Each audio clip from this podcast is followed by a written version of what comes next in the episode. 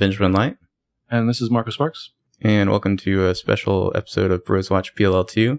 We have another interview today, a very special guest, Troian Bellisario. Hi. Hello. You got the patent Troian crack voice, so you know I'm really here. Hi. Well, thank you so much for joining us, Troian. Um, Yes, we we met you briefly on the set, and uh, you said you want to be on the podcast, so here we are. Uh, yeah, I, I think I, I fangirled a bit when you guys were there. So I, I'm fortunate that you guys asked me back and we're just like, oh my God, that freak. We'll never talk to her again. Just watch her on the TV where there's a glass barrier. I feel like I said the dorkiest thing possible to you when we met you because you you came up and you said like, "Oh, hey, I listened to your podcast," and I'm like searching for a response, and I said, "I watch your show." yeah. And I think I was like, yeah. You're like, you're like, yeah, no shit. It's like, well, I hope so. Otherwise, you guys are making up some really weird clairvoyant stuff. It's just right on point. All right, well, uh, let's dive right in. Marco, do you want to go first? Or you want me to do it? Uh, why don't you take it? All right. Well, we got lots of questions here. I don't know if we'll get to them all, but one of the ones it seems like would be good to ask. I know you've talked in interviews in the past about how you share some qualities with Spencer. Uh, you were the valedictorian of your high school. Spencer's very smart. Uh, has Spencer ever done anything, or does she have any character traits that you just like really don't identify with, or see as like really separate from you? Yes, generally. Well, generally, when she goes down the like red herring path, Mhm. I've been having a lot of problems with that recently because we've done it so many times. and I'm just like, if Spencer hasn't learned now, like I'm starting to disrespect her. So, but I also understand that like it's a very confusing world and we can't quite reveal all these things yet. So that's where it like always flips for me when like Spencer and Mona get into a room and can talk about literally anything Mhm. w- with expertise and then like somebody that they've never even met and who shouldn't even be in rosewood like walks by and they're like it's a and you're like oh well poor little girls um so that's that's probably the only time that i'm having a little bit of difficulty with it and then also i don't want to say anything about this this season because it hasn't aired yet. Right. but um but yeah sometimes it's it's a very interesting thing when you feel when you want your character to be in a different place and they they're not quite there yet how you have to kind of dig your heels in and kind of like hunker down and like figure out a new reason like why it's this person to Spencer you know if she believes that or why she can't quite emotionally make that choice yet. So I think sometimes that does come up although I still generally pretty feel very similar to her Mhm. Yeah. Yeah, sometimes the show it almost feels kind of uh what's the word like sissy tissy and like it's like they're doomed to com- co- keep making the same mistakes over and over again. Push. absolutely You know, keep rolling that rock up the hill. Absolutely. And I think that there was a really wonderful thing that Joe said in the podcast with you, which was, you know, I, I think, what do you say? Like, they don't call the police because it would be boring hmm or something, you know, something like that. And so it's true, you know, it's, if, there wasn't this drama in this, cause I always say in the interviews, they're like, what would you tell Spencer? And I'm like, leave, leave, like, F and leave Rosewood, go away, start a new life, love your friends, God bless them, but like, Godspeed, I'm on my way. um, but then there wouldn't be a show and then you wouldn't get Yeah. to see these girls deal with it. And I think that's become very interesting to watch in the evolution of the show because honestly, in the beginning, I really do think we all thought we were making a teen soap. Mhm. And Mhm. fortunately, we thought we were making a teen soap that was like a little bit outside the box. And that's why we all kind of responded. You know, my first scene with, uh, my audition scene was, um, was the scene with Wren in the pilot when, well, one of the audition scenes when, uh, I come outside and we, we talk about, um, To Kill a Mockingbird. Oh, no, I'm reading To Kill a Mockingbird. We talk Hmm. about how I feel like I'm the black sheep of the family. Mhm. And no, no, no. Actually, I'm sorry. No, I'm mis- I'm not remembering this correctly. My audition scene was actually a scene after that. We had the scene where we were going to dinner. That was in the pilot. Then there was a scene with my family at dinner where I got kind of like skewered at the dinner table, which I think was then pushed to like the second episode. And then we were supposed to, I was supposed to run outside and, um, and have kind of a bit of a mental breakdown. And Wren was out there and we shared a cigarette. Yeah. And of course that scene got completely cut Mhm. out. But when I, when I read it, I was like, wow, there's something else really going on in the show. And it gave me something to search for in Spencer too, that she wasn't just this, this perfect girl. She was actually kind of the black sheep Mhm. of the family and she didn't quite know what to do. Um, so anyways, we thought we were making a teen soap, long story short. And then over the pa- the next seasons, things became more and more bizarre and kind of wonderful in that way. Mhm. And so now it's, I, I I think everybody's kind of, the writers first, but everybody else now is kind of waking up into this new reality that's uh, sometimes absolutely psychotic. Um, so, so I, I think it, you know, it takes a while to come to terms with that. Right. Yeah, it's it's kind of funny how little of a teen show it really is. I mean, other than like some of the relationship stuff, like they all the like kind of pop culture references are like you know from 50 years ago. Uh, Oh yeah. you know, it's like it doesn't really pander that much to teen audiences at all, other than you know like the you know Ezria Spoby type stuff. Well, Yeah, it's- which for us sometimes is like pretty much the least interesting of it.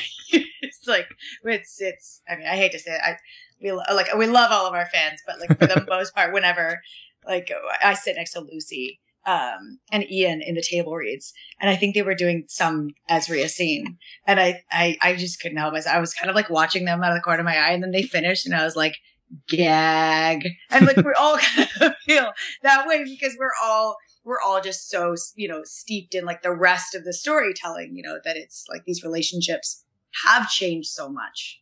And that's yeah. I'm not going to be very popular for saying that. Everybody's going to hate me now. Fortunately i have um i have sparia to hide behind whenever i make fun of ezria i'm like yeah but i'm sparia so Right. Mhm. Right. fine Well, I'm can I just suggest that Sparia should be the next T-shirt? sparia should be the next t-shirt oh my god Yeah. yeah Yeah, there you go. Um, but yeah, I was I would always love if like Spencer's like, shit, guys, do you sense that? It's deja vu. It's it's creeping in on us again. i can't tell you how many times that happens it's just like haven't we been here before Um, so speaking of that, uh, one of the things that's always like we're always so interested in is like the production of the show. How far in advance of filming of a particular episode do you get the script? And like, what is what are table reads like? Like, what is that process like for an actor? So, um, so it's very funny because it depends on who you get the script from. We're not supposed to get the scripts because generally what happens is the writers, you know, they do an outline. Actually, you guys have heard all this. Mhm. And so have you, if you listen to the podcast. So you guys know the writer's perspective. But they usually don't want to tell us anything because if the network decides they want to change it or something like that, what they don't like to have is have the actors really love a storyline and then they can't give it to them. Mhm. So then the actors and the writers feel dissatisfied and it kind of creates this rift. So what happens is we get the script officially the night before the table read. And the table read is the day before we start shooting. Hmm. Hmm. So you get in, and usually you're on set. So, you know, you're working in this episode and you're in a scene. So it's kind of difficult to sit down and read the next episode. And then you're reading it out loud the next day. And then you're shooting it the next day Mhm. after that. So, um, it's very fast. Now I hate that personally. So I make it my mission to go around and, um, ply the crew with compliments and desserts so that the key of the, the, the heads of the departments who get the scripts first Hmm. before any of us are allowed to get the scripts. But I read the scripts as early as I possibly can, just so I get a sense of like, why the heck was I saying that in this line? You know, if I was planning on doing this, like the next episode. But it's very funny because, you know, they, they, they don't want us to know. I, I've, I've never liked that part. You know, I always get into hmm. a fight with, with Oliver because I always know things and I come up to him and I talk to him about it. And then Oliver's like, how do you know this? And I'm like, because I'm smart, like Spencer. Like, I, I want to know this and I want to talk to you about it and figure it out. So it's, it's so it's, it's a little bit of a, of a, of a bizarre process. And the table reads are very interesting because for the most part, most people in the table reads are reading the lines for the very first time. So you are, you know, it, the, the OMG moments really are actually OMG moments for like the characters that are living them as well, where, you know, it's like Mona's like, oh my God, I'm not dead, you know, Mhm. stuff like that. But, uh, so they're more for the network and the writers to hear our voices eh, you know say it it do, it doesn't really because then it will get changed you'll you'll also hear when something falls flat in a table read when something is not explained enough you know that that's usually what they use it for is like if the people listening in the table read are like wait who was this person from 8 seasons ago uh then you know Spencer's going to have an expository line being like, that person we met by the lake out eight years ago. it's like, that's generally where that comes in. So when you guys are doing the table read, are you kind of like full throttle into the performance there to try to sell everything to make sure that they can hear it? It's uh, the t- tables, actor reads. Wow. I can't even talk right now. Tables with actors. Um, know, table reads for actors are very, very interesting because if you go full out, especially on our show, it just sounds weird. Mm-hmm. It sounds really weird because you're sitting in an office and everybody's not in danger. And so if you're really just screaming at the top of your lungs and crying, it's still, it's very awkward for everybody.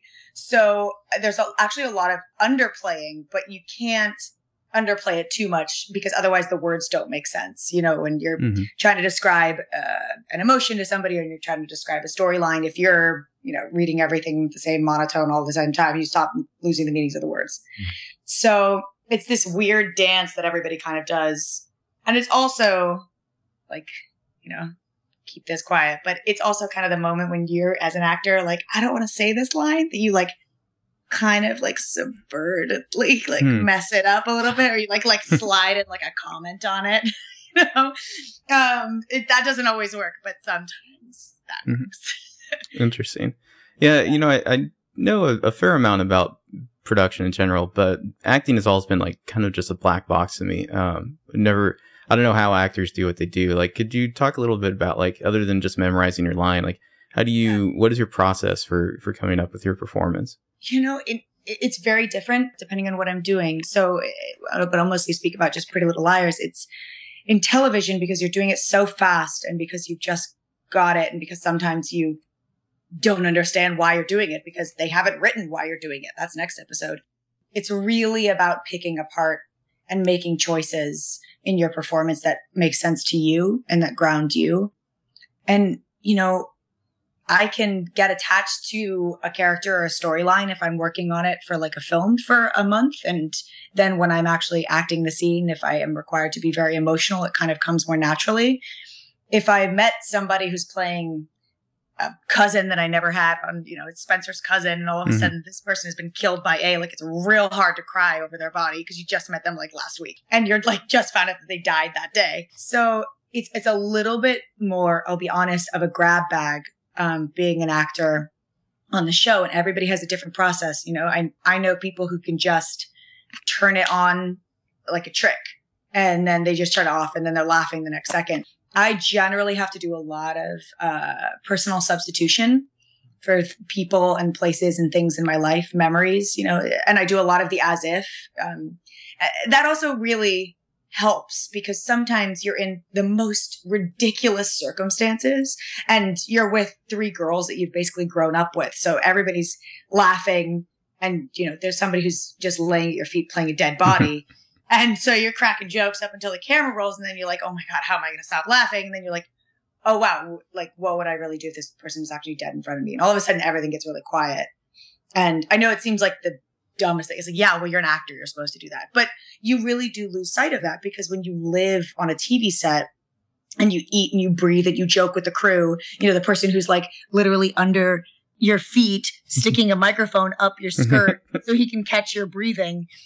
It's hard to stay in the moment. So you have to kind of like revisit either moments in your own life or, you know, just the overwhelming, like, what would I be doing in this moment? If somebody just dropped dead in front of me? What would that really look like? If I were really to allow myself to pretend that nobody else here existed, mm-hmm. what would that really look like? And sometimes that's embarrassing and you have to get really, oh, you have to get over that very quickly. Right. So you were talking about how you can't worry too much about your motivation for some actions because they're not going to happen to next week anyway. Yeah. How do you process that for like like one of our favorite storylines in the show is the latter half of uh, season three, which mm-hmm. we affectionately call the Dark Spencer saga. yes. How much did you know about that going into that storyline, and and how did you manage like Spencer's wonderful journey? um, Spencer's wonderful journey. um, that was actually a very special journey to me, and I would say that and season four.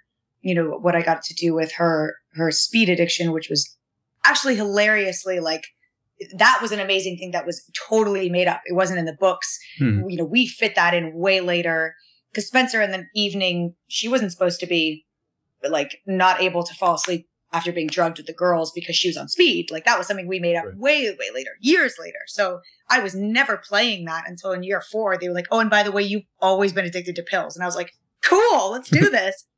But you know what I mean? So it's like, that's where you, like, all of a sudden you get thrown this, like, and you've had a bionic arm the whole time. Just like, let's do this. Like this makes Um, a lot of sense. Of course. but but actually season 3 was very special because in the second season when uh well at the end of the second season when Mona went to Radley I again I was living in we're creating a TV show that's it based in reality. And I started to hear us speak about a mental illness in a way that I really didn't like. I started to hear a lot of references to the nut house, you know, the crazies, the loons. And, uh, and that's something that's very personal to me. So I, I, one day I went into the writer's room and I said, you know, you guys, um, I, I have experience with mental illness and I really just want to say that this doesn't sit with me well. And to be honest, if you're going to talk about Mona cracking up, the kind of pressure that you've been putting under these girls, they should all be having their own mental breakdowns. And we should be actually really, truly exploring that if we're going to ground the show in reality. Little did I know, like, how little we were trying to ground this show in reality, but I thought I was like being very important. Mm. And, um, it was kind of great because everybody in the writer's room kind of stopped and had this new uh, idea, which was, oh yeah, the girls would be absolutely nuts, and what would that look like? And and you know, and and also I had this idea where I was like, you know, I know we're like the good girls that have just done bad things, but like don't isn't there a little bit of bad in all of us? Like why are we always on the good side? And so the conversation then became how to make spencer fully crack since she's always the tight, most tightly wound and as i think it was Aria who says you know they were wrong. Emily wasn't the weakest link. Uh, hanna says it. Emily Mhm. wasn't the weakest link. It was spencer. Mhm. and it's true because you think spencer's incredibly strong but she's actually the most fragile in a, in a number of ways. So they so they did that with through the storyline of Toby, and then they actually kind of took me dark. Now I was a little bit upset because I was supposed to be dark for like a long time, Hmm. and that Hmm. was something that actually the network got freaked out about. I was supposed to, they were supposed to end the season with me being a Oh, okay. uh, finding out Toby was A, and then me being A, and you thinking that I was really working to take down the girls, and that became like something that the, everybody was just like so freaked out about because they were like, we don't want people to hate Spencer, and I'm like, I don't know if they'll hate Spencer, you know, like let's Mhm. try it, um, but but that was why I think that there was a very quick turnaround of Hanna trapping me and me saying very quickly like I'm a double agent. I can say that part of like second half of season three, I binge watched up to that part, and that was when I first started watching week to week. And it seemed like it was going on longer than any TV show would ever let it go on. Yeah. Well, that's funny because probably it was because to us we were shooting it back to back. So for me, Mhm. I was like, "You guys, I got to be a villain for like two seconds," but mm-hmm. probably it felt a lot longer than that. Yeah, it really felt like every time it was like, oh, that was okay. Spencer was sad for an episode, and now she's gonna pull out. Like, nope, even deeper, like over and mm-hmm. over again. And mm-hmm. that's what I loved about it. That's that's when I was really like so I, I fell so deeply in love with our writers' room because I kept on expecting them to try to put Spencer back together very quickly. And I love that they were just letting it go deeper and deeper and seeing that she could fall through, you know, different levels of Mhm. hell. And that was the best thing for me to play as a as an actor. I I loved every bit of that because, you know, you got to go from completely dissociative, like I'm not even sure if Spencer knows who she is anymore, Or to cares. Spencer's or cares. Yeah. To Spencer's very aware of who she is and she does not want to be that person. To Spencer now has to be that person, but there's something very broken inside of her. And that was just that was like I mean, I feel really ridiculous saying this, but it's like it was like ooey gooey, like maple syrup, just like every kind of candy you'd ever want to eat as an actor. It was just so much fun. Well, I think we loved at the end of season 4A when she confronts Toby, like, especially for all the issues from the end of season three, like, you can't disappear on me. Do you remember Yeah. what happened the last time you did that? Yeah. Remember how cool I was eventually about it? Like, Yeah. keep doing this to me. Yeah. Yeah. It was um it was just an absolute blast and I'm so grateful that they let me do it. And I'm so grateful that they let me continue to kind of mine that side of Spencer because I think that there's there's always something that's off about her. And I, I, I don't know if they saw that in me because maybe there's something off in me, or but you know they let me run with it in so many different ways, and they're always so you know lenient to kind of just let Spencer be who she is and not try to make her perfect again. Mm-hmm. Yeah, it's funny that you mentioned wanting the girls to not be all good. I, I guess I've always kind of read the show as being that the liars are the protagonists of the show, not necessarily the heroes of the show.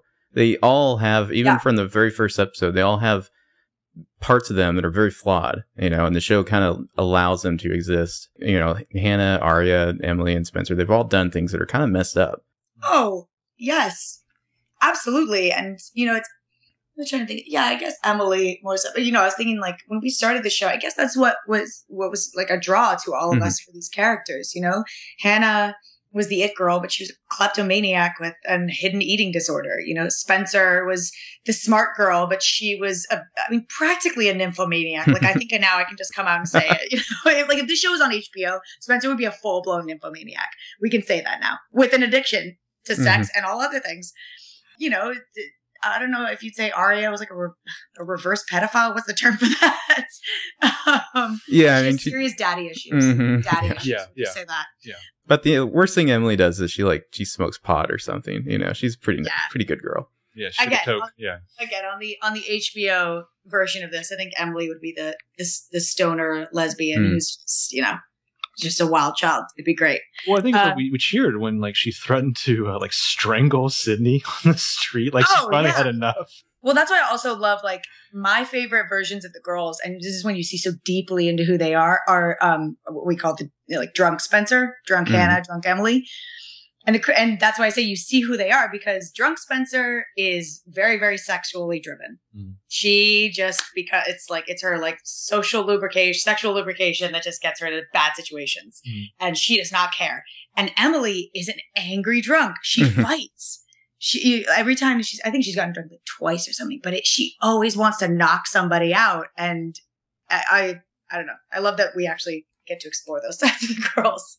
Yeah, I'm thinking like now that like drunk Spencer scenes, and I'm I'm especially thinking of, like her scenes of Wren, where she knows where her power is. She knows the effect she has on this posh little slimy guy. Yeah, it's and she goes for it too. I, you know that's what's that's what I think is so funny about about Spencer is she for somebody who seems so controlled and put together, she also can't resist following her darkest impulses at Mhm. all different turns. You know, it's I always say like the guys kiss Spencer first, but she doesn't exactly pull away. She always pulls away like a second too late. You know what I mean? She's Mhm. always trying it, and um, so yeah, I, th- I think I think it's exactly the way you said. Like these girls are the protagonists for the story, but they are definitely not the heroes.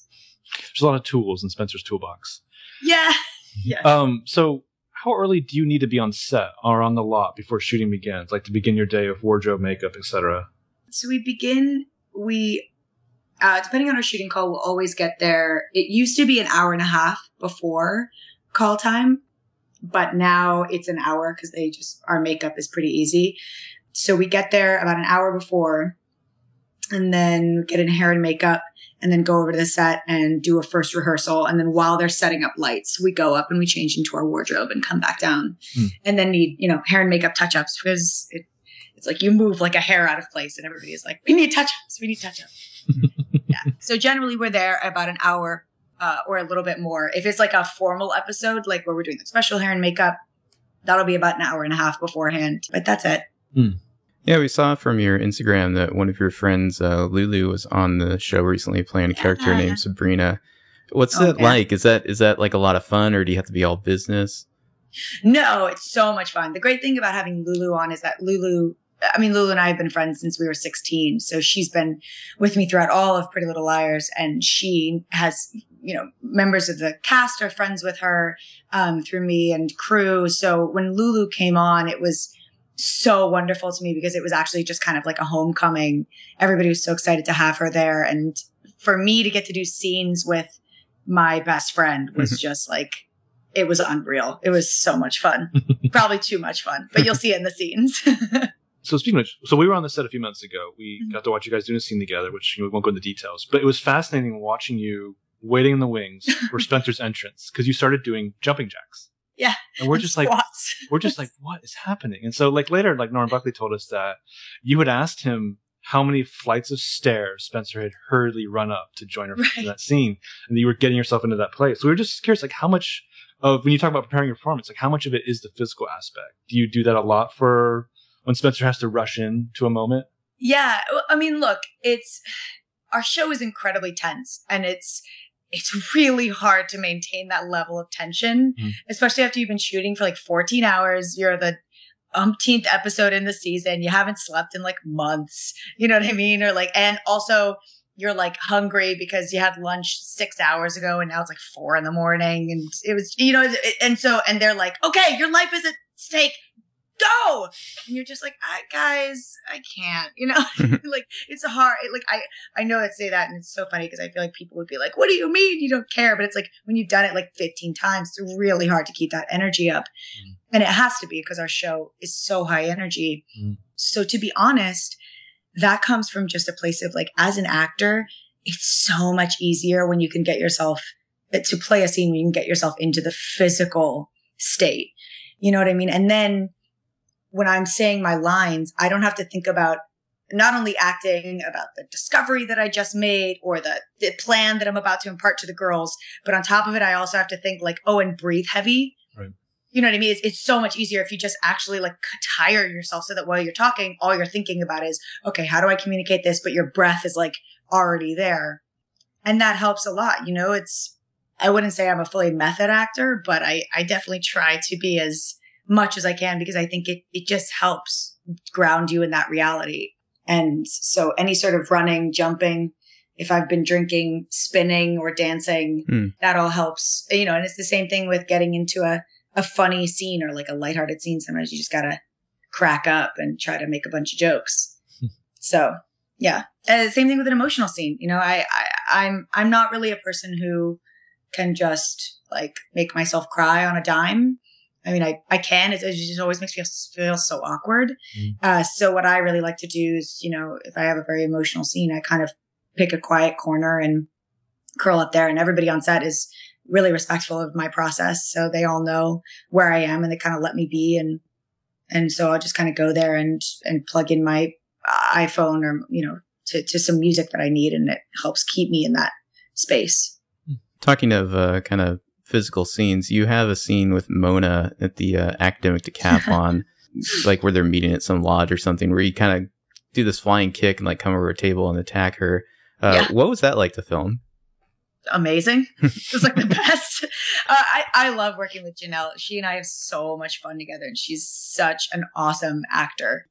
And so, and th- there's just such a great relationship between Mona and Spencer. Like I really could just watch like an episode that was just Mona and Spencer like locked in a room together, just like plotting things. So to, to do that scene really was just great because I got to have the permission to be the aggressor. That's the other thing about the show that gets frustrating is that like the girls so often are victims of their circumstances. And you know what I mean? It's like you, you have so many scenes where you're like, it's like the gasp scene, right? Mhm. like open a door, it's like, and, and so like you do that, or you're like, or you're like terrified in a box and you're like, or you're like, cre- you know, creeped out and trapped somewhere and somebody's about to like come in and kill you. And you do those scenes so many times and it- it's just this pent up energy of just being like aggressed against. And so I think when I got to jump over the table and attack Mona, I was just like, I was so ready. It was like, uh, you know, whatever season that one, it was just like however many episodes of like pent up Spencer, just like rage waiting to get out.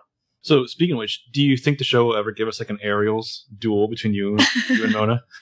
Actually, hilariously, I was supposed to do, they wanted to write like an aerials thing for me in this one sequence. And then they were just like, it, it, it's our t- our schedule is so fast that they were like to do it in the sequence that they wanted it to would take too much time. But I, I feel like they're going to do something with it. I'm like kind of terrified. Do you have any particular like favorite episodes or favorite sequences from the show? definitely, definitely the whole Dark Spencer saga. um, that whole like, will the circle be unbroken into, you know, her being A and kind of coming back through. Uh, Shadow Play really was one of the most fun episodes I've ever filmed of television it was it was too much fun. We we we kept on looking at each other, being like, "This this isn't going to happen again, right? Because they're never going to let us do this again. It's too much fun." Um, I did that one, and then oh gosh, why do I want to say that recently? There was another one that I was just really there. There's one that Janel wrote this this season that I think is just really right on point with who mm. Spencer mm. is, and kind of takes you back to that like dark Spencer saga and uh, you know the, what was so great about season four. So I'm excited for people to experience that. Hmm. Excellent. Uh, so, what kind of amazing things do you think can be found in Spencer's Google search history? Oh my God. Um, I know. I, you know, as much as I could think about this, I couldn't actually come close to what would be in her Google search and uh, search history. I think it would be a lot of forensics. Mm. I think it would be a lot of, I think it would be like weird stuff too. Like, I don't know how to like psychoanalyze your boyfriend without him realizing you're doing it. you know, like I think Spencer just wants to be ahead of everybody. I think Spencer's whole life is just like a chess game. So, um, you know, and then I think I'm sure there's just like really, really like lovely, sweet stuff. You know, like when when um Emily first came out, I'm sure it was just like top 10 ways you could be more supportive to your you know friend who's just come out. You know because I, I, I, think spencer like as much as she says claims it to be a know-it-all she really is kind of lost with a lot of stuff. So mm-hmm. i feel like she turns to the internet for a lot of different things. Her pinterest board would be insane in a good way Oh yeah, her Pinterest. I don't even know what would be there. it would just be. Uh, I'm sure she's just like secretly designing all of Aria's outfits for her, mm-hmm. like bringing it to her. Speaking of Aria, would you ever consider putting a paper bag with a crudely drawn face on it over your head, and then like taking a selfie with a significant other, or is that like the creepiest thing ever? I mean, I feel like that could be set, like that could be like an insert here for like so many things in the Ezria storyline. like, would you do this or would it be the creepiest thing you've ever seen? Like feeding each other food, right. or you know, like it, it's, it's like it goes so deep with them. I, I don't even understand their relationship. But no, I would never put a bag over my head to take a picture because then you'd have a picture of you with a bag over your head. Terrible. I can remember binge watching that, just thinking like, what what the hell is going on right now? I'm so, like, I feel so. Sometimes I just feel so because I feel like Lucy and Ian are just like, here we go, guys, let's do this, and they always sell it. Like it's always great, you know. They they make it happen, but that poor relationship. What the the trials that they've been through. The power play in Ezra's apartment in Five A is fascinating over the course of that half season. Just it seems like the way they both are dealing with their issues, maybe manipulating each other. Totally. Also, both completely clueless about life. Oh my god, they're so they're so helpless. Um, I, I, I don't mean to be hard on them, but I think that that's like the the most interesting thing to me about the Ezria line is that like I've never seen it as um of course it's been romantic, but I've never seen it as like good romance. I've mm. always seen it as like kind of a harrowing tale of like sexual codependency. And, um, and I think it's like really bizarre that like we have it on like a, essentially like a teen show. You know what I mean? It's, eh, but, but I, I, I don't know. I, I think it's an accurate presentation of like what a lot of relationships can be like, but, mm. but it's also, um, it is, it's not entirely pure. Its intentions are not entirely pure all the time. So that's kind of fascinating. And yes, the power play between them is always so crazy well, you know, PLL has always been good, and I would say it's got brilliant far before this. But I mean, if you ever doubt it, it's when they slip in season five in the hundredth episode, and I'll be watching you is playing. Oh yeah, it's so it's it's just uh, yeah. There are so many things like that that it's just like mm-hmm. okay, we get it. Uh, so yeah, back in the beginning of the show, though, it seemed like Spencer might have shipped Ezria herself. But do you think, like, as the show's progressed, that's changed? yeah, actually, I do. I think, um, I don't think that it was that I, I, I was so enamored with their late relationship, but I think that, like, as I do truly think that Spencer has kind of a, um, a, a wild side and sort of like a, she, she can't help but follow her. Uh, whatever. I'm just going to keep on saying nymphomaniac side. Like, you know what I mean? It's like the tame yeah. version. But I think she is so secretly impressed with her friend for like, wow. I almost, I was, I mean, I don't mean it in the way that I said it. I was going to say for nailing a teacher, but I mean that literally. But I meant like for like getting him, like Mhm. you know. Mhm. And I think she's just like, wow. I wish that I had could have done that. Like I think she's secretly jealous Mhm. of of that relationship and the the drama that it brings. And I think she's just so enamored with the mystery that is Aria and how long she's been keeping this a secret and like how cool it is. And then and then he becomes like her boyfriend and then like Spencer has to deal with like her old English teacher like actually hanging out with them a bunch. And I think like that's when Spencer started to be like, nah, all right, I don't know. You know, I, Yeah. I, I think she, uh, the biggest thing is she 100% wants Aria to be happy.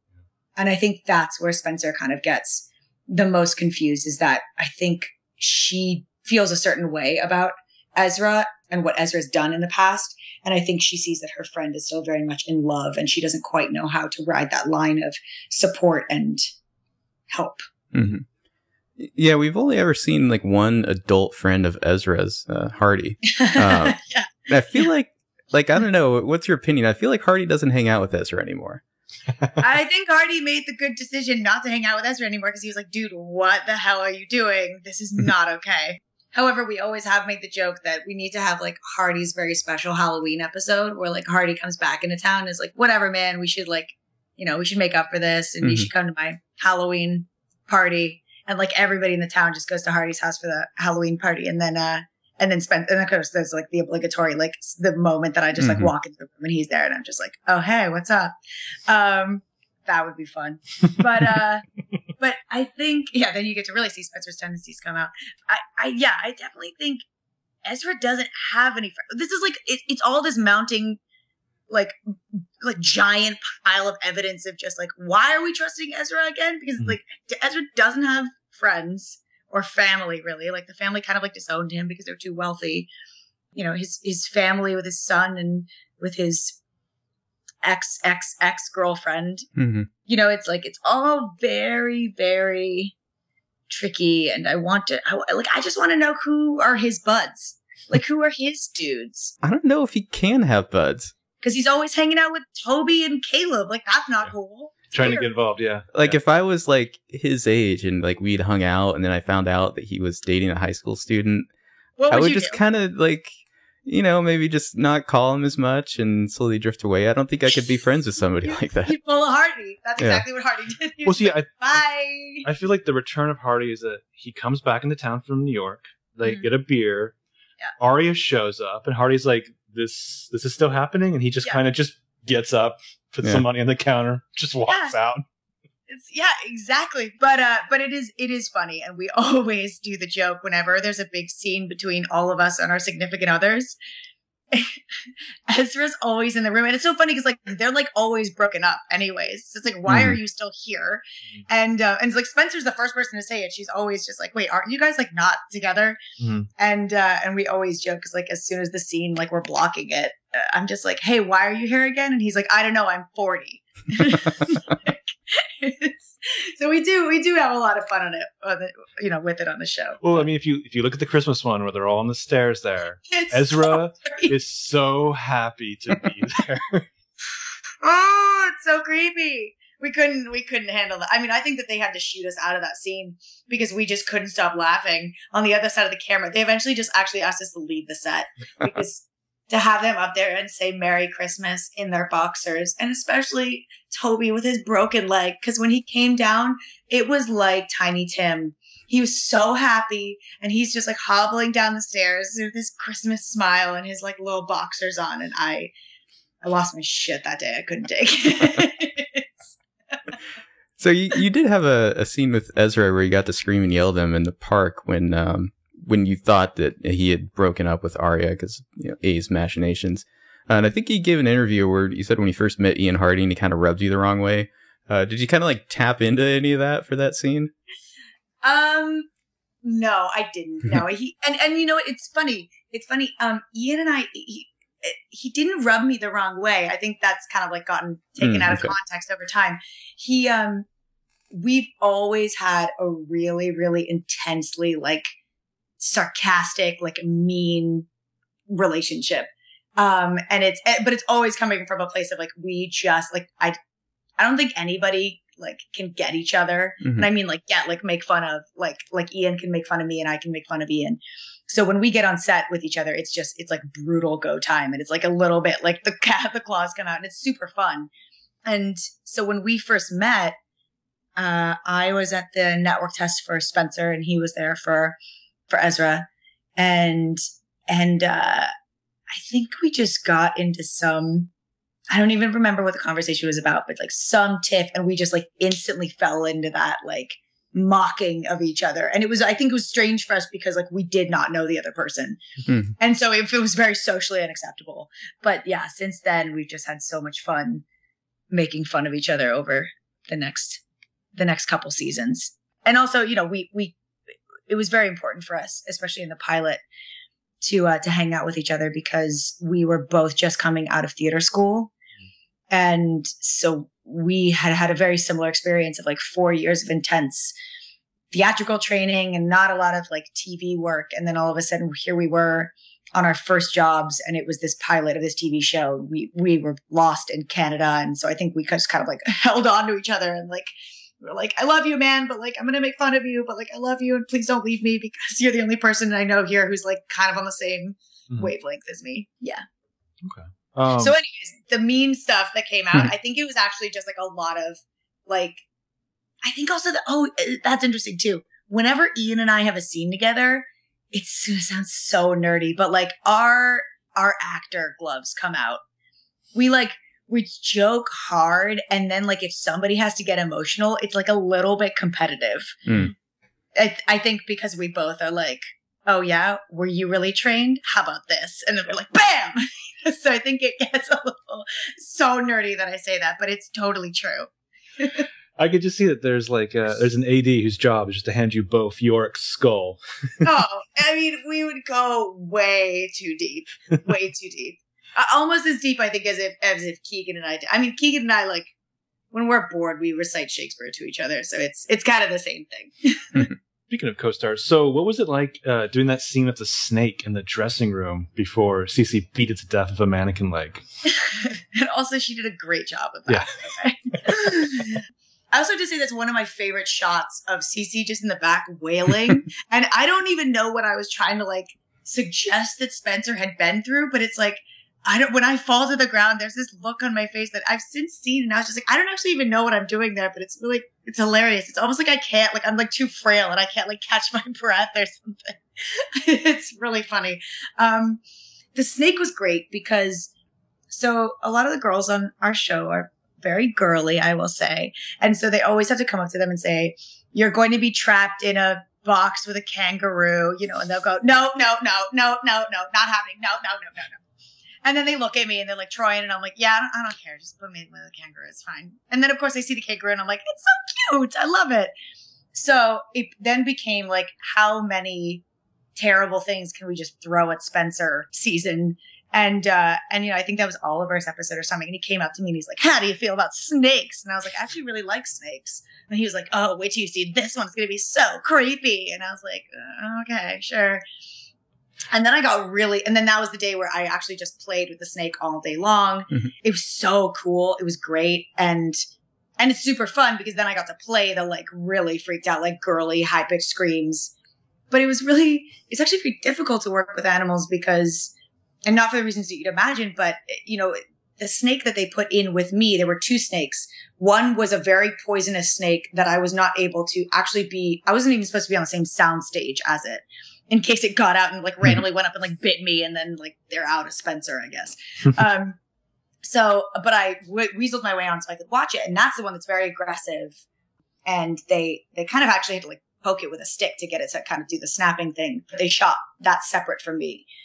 Now, the snake that I had to do the scene with was like not poisonous, was so chill. And they get it in there and I'm supposed to freak out and scream and snakes feel their way through vibrations. Mhm. So they don't like screaming at all. And so I'm screaming and this snake wants, no- he's literally afraid of me, backing away from me. And they're like, could you get closer to the snake? And I'm like, the snake wants nothing to do with me right now. like, I actually can't pretend that I'm trying to like get closer to the snake while trying to get away from the snake. But it was a really fun scene because I got to play with snakes all day long. So I was in heaven. It just it just occurred to me that you had the snake. There's Uh-huh. Oscar the raccoon, Tippy Oscar the the raccoon. Bird. Uh, there was the crazy horse from season Ugh, five. crazy horses, which Like- was the which was the horse from War Horse. Oh wow. I was a little bit enamored with that. Like I fangirled. I was like, I recognize that horse. Are, are there any other uh, like action sequences you'd want to see Spencer do, like fencing or kickboxing or anything like that? oh, fencing for sure. I've always, I've always, I, I always dreamed of, and I tried to get that. We really tried to do it one year, um, and we actually couldn't get the rights at the last minute. It was really, it, I think maybe I can talk about it. There, we were supposed to do a play, Hmm. and we were supposed to do the play, The Bad Seed.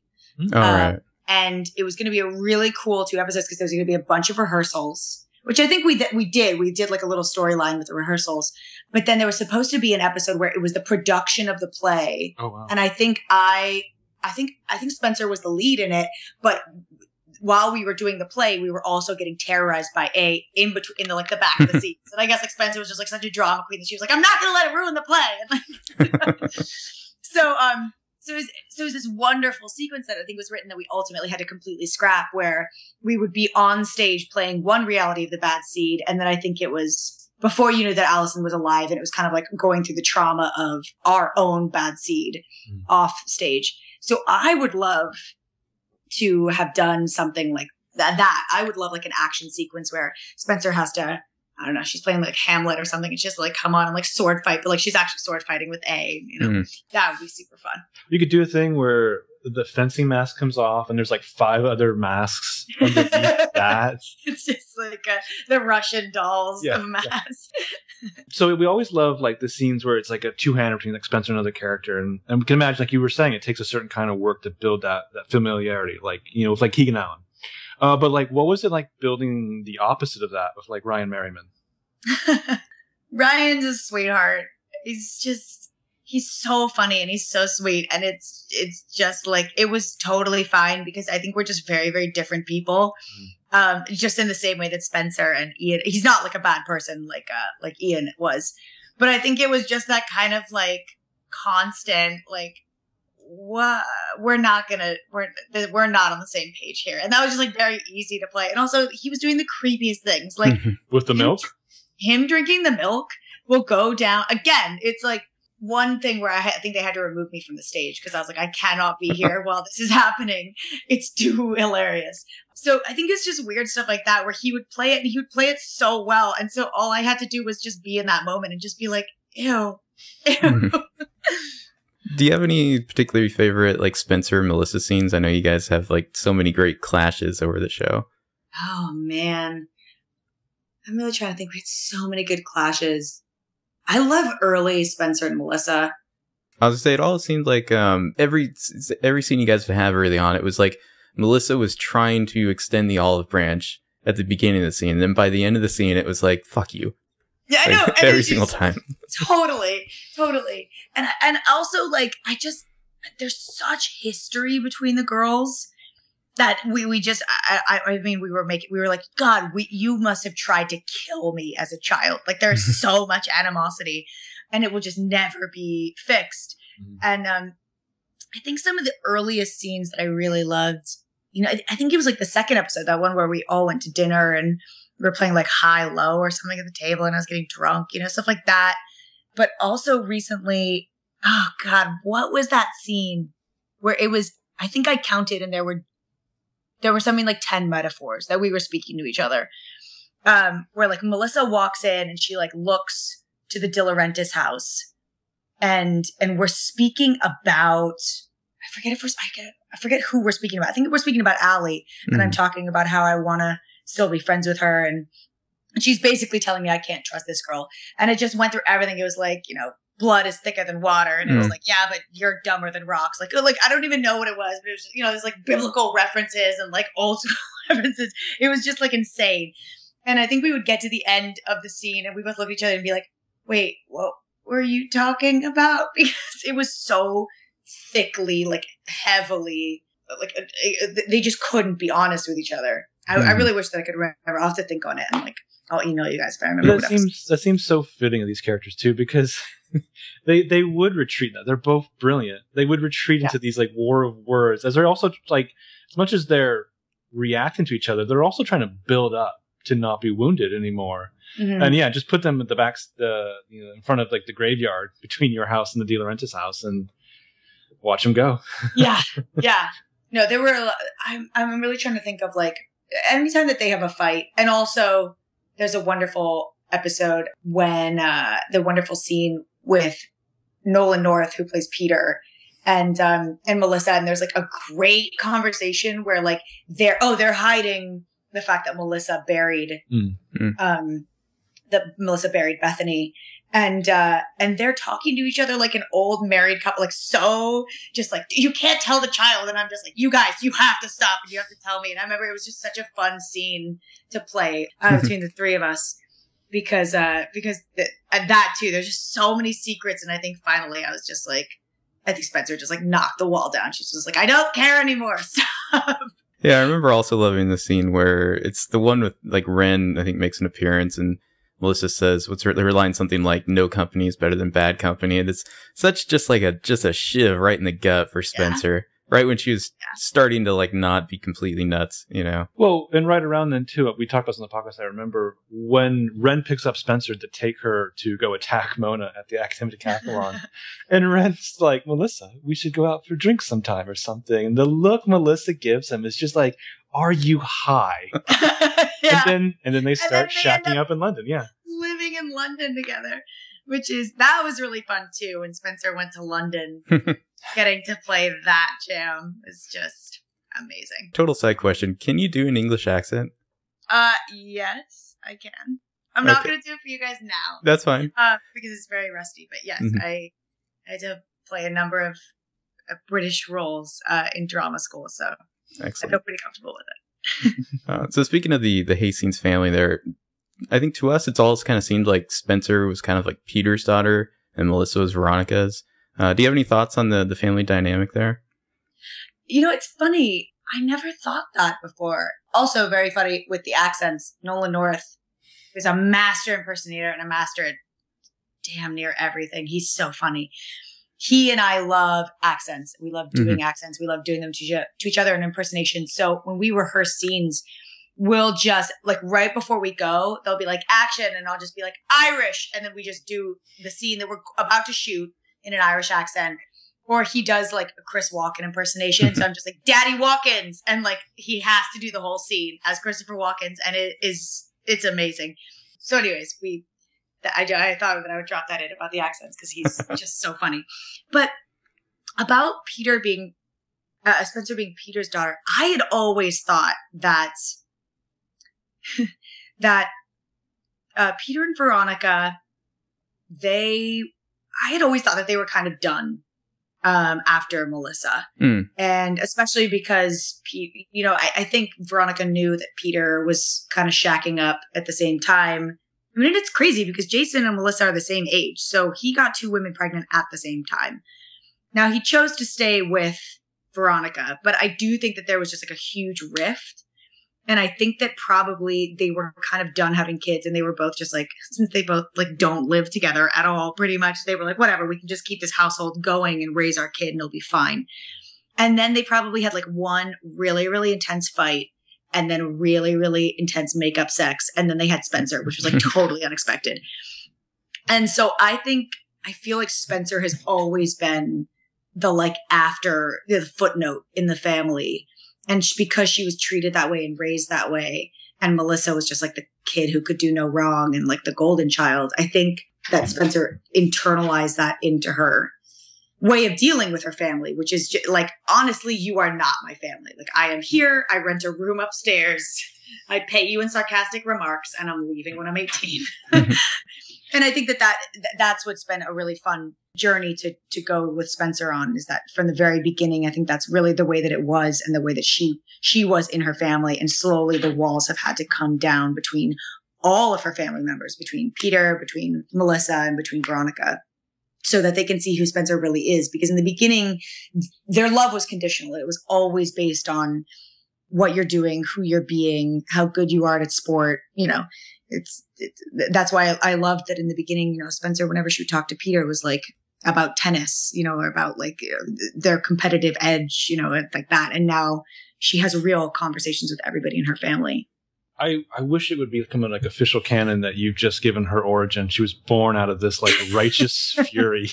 She's a, yeah, Spencer would be born out of righteous fury. That's it. it makes sense. So we like we were talking about the the Dark Spencer saga, and like one of our our absolute favorite moments is when she's about to meet the PI, and she's in the car, like, yeah, putting herself together and back together. There seemed like there were so many great moments. We talked about how like that that whole storyline lingered. There was that scene. There's a scene where she's in the kitchen before Aria shows up, and she's about to lay into Aria that maybe they deserve some of their lot in life. And like, I don't know. It's just I loved the, the way the storyline just slowed down, and it basically yeah. like, you just took the stage. Like, are there any more moments that you kind of wished could just elongate in Spencer's life? Well, uh, yes, uh, yeah, often. I really loved that I was trusted with that. And actually, the the two things that's really interesting about this those uh, story those moments that you brought up was that that whole sequence with Spencer meeting the PI. Uh, I forget who was directing that. I think it was Roger. Was it Roger Kumble who was directing that episode? Could be. Could be. Oh, I don't remember. One of us can check. Uh, we can uh, check. But I, I remember I was talking with the director, and he said to me very plainly, he said, "You know, I don't know if this is going to make sense to you, but I don't know if Spencer knows how much she's going to have to give up of herself. And I want this to play as if you are, this is your first trick, as if you're going to play your, uh, as if you're going to right. prostitute yourself for the first time and this mm. is hmm. your first trick. And it was something that was so amazing because I was just like, yeah, that, I mean, it does, you know, I'm going to go meet a PI about my boyfriend, but I think there was something emotionally to that for Spencer where she really was giving up a part of her soul in, in a trade and she wasn't even sure if she wanted the answer.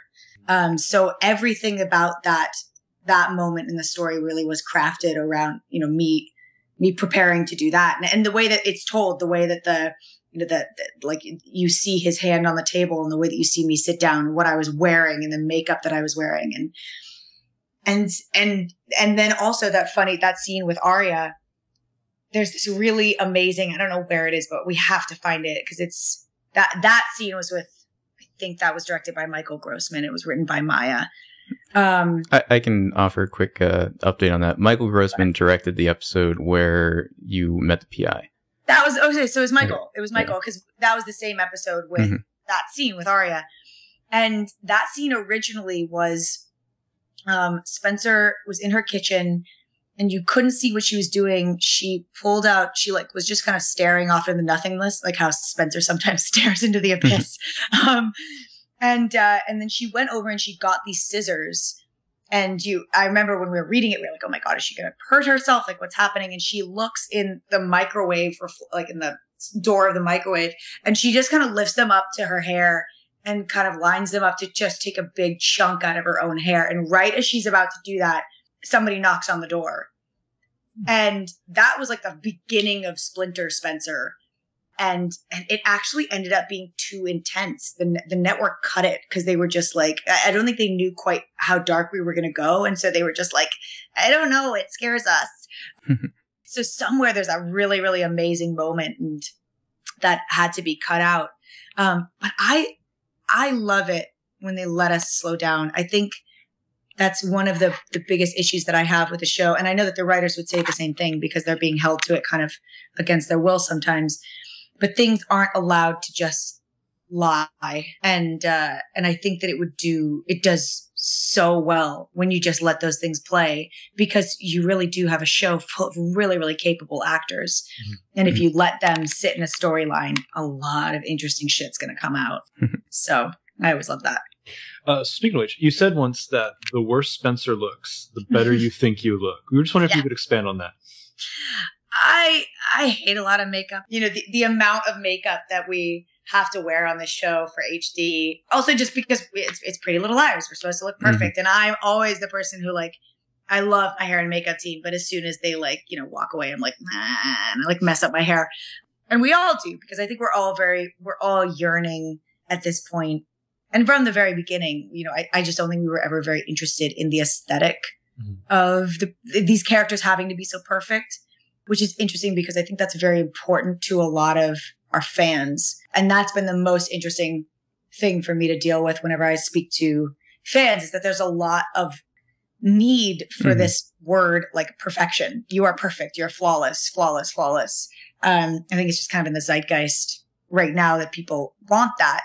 And I was never interested in that. I, I've always been more interested in people looking like people on TV. And I know that we would never do this show without makeup, but we came damn near close with Spencer, you know, when I got to, it was, it was so much fun. And it was great for the, you know, my, um, the woman, Re- Rebecca Wachtel, who does my makeup. She's done my makeup since the episode two. She wasn't there in Canada with us, but you know, she's, she and I have so much fun when we get to do Dark Spencer because we get to put, you know, bags under my eyes. We get to put red liner on the inside. So it looks like I haven't slept. And, you know, she puts like red blotches in my skin and, and it feels there's something that it's like putting on a different costume.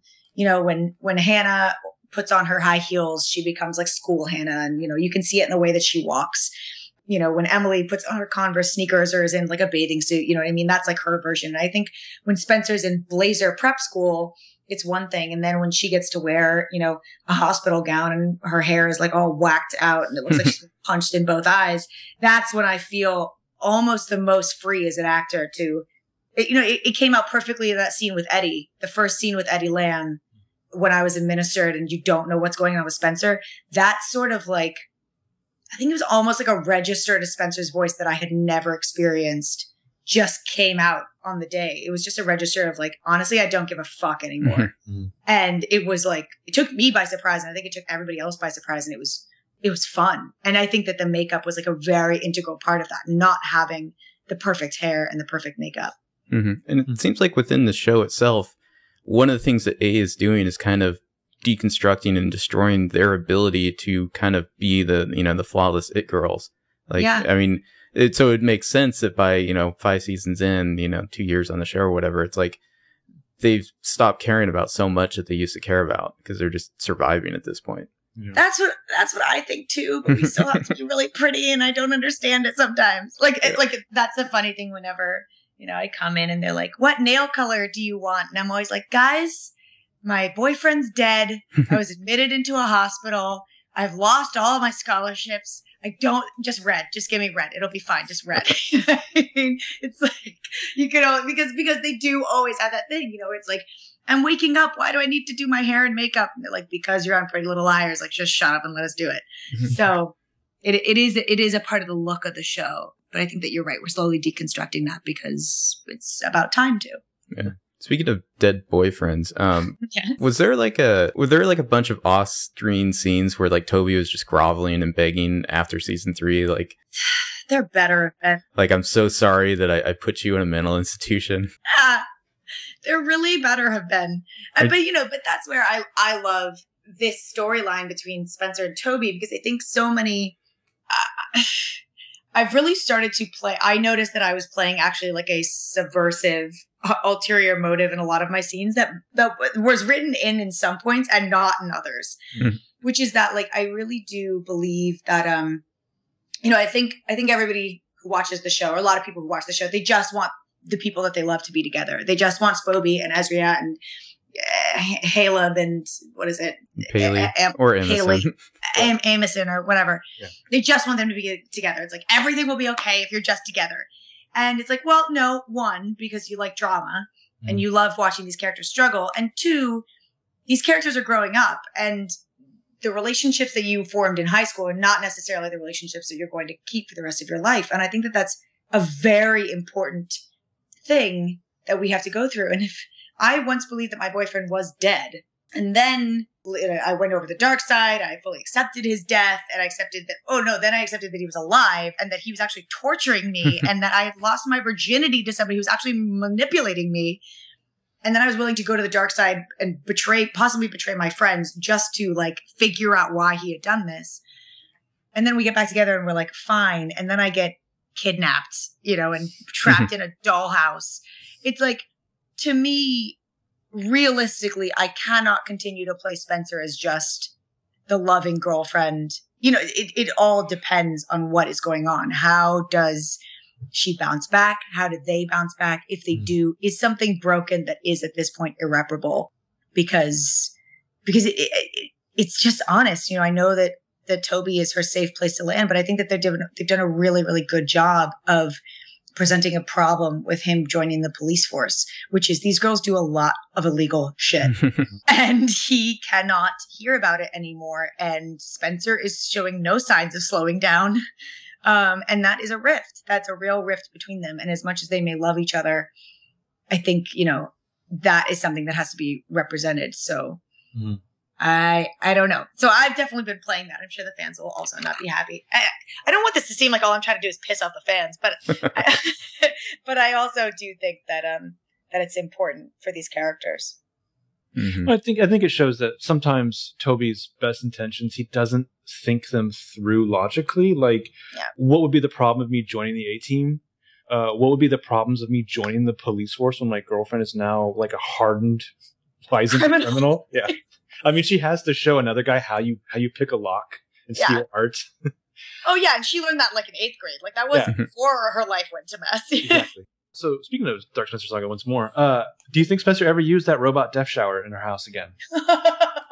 oh my god. What was that set? It was amazing. I was so amazed. I was just like, guys, like, why aren't we leaving this up? Because I want to have every scene in this bathroom. We assumed the Christmas episode eventually all moved up there.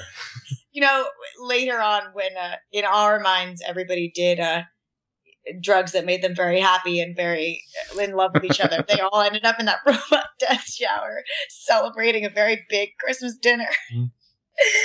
I don't know if she ever used the robot death shower. I mean, I think that's enough to be trapped in there, probably never to go back, so that would explain it. But there is a door in Spencer's bedroom that leads to the bathroom, and I always imagined that inside that bathroom it was like a very tiny, just like water closet Mhm. you know, with like a vanity and some like makeup.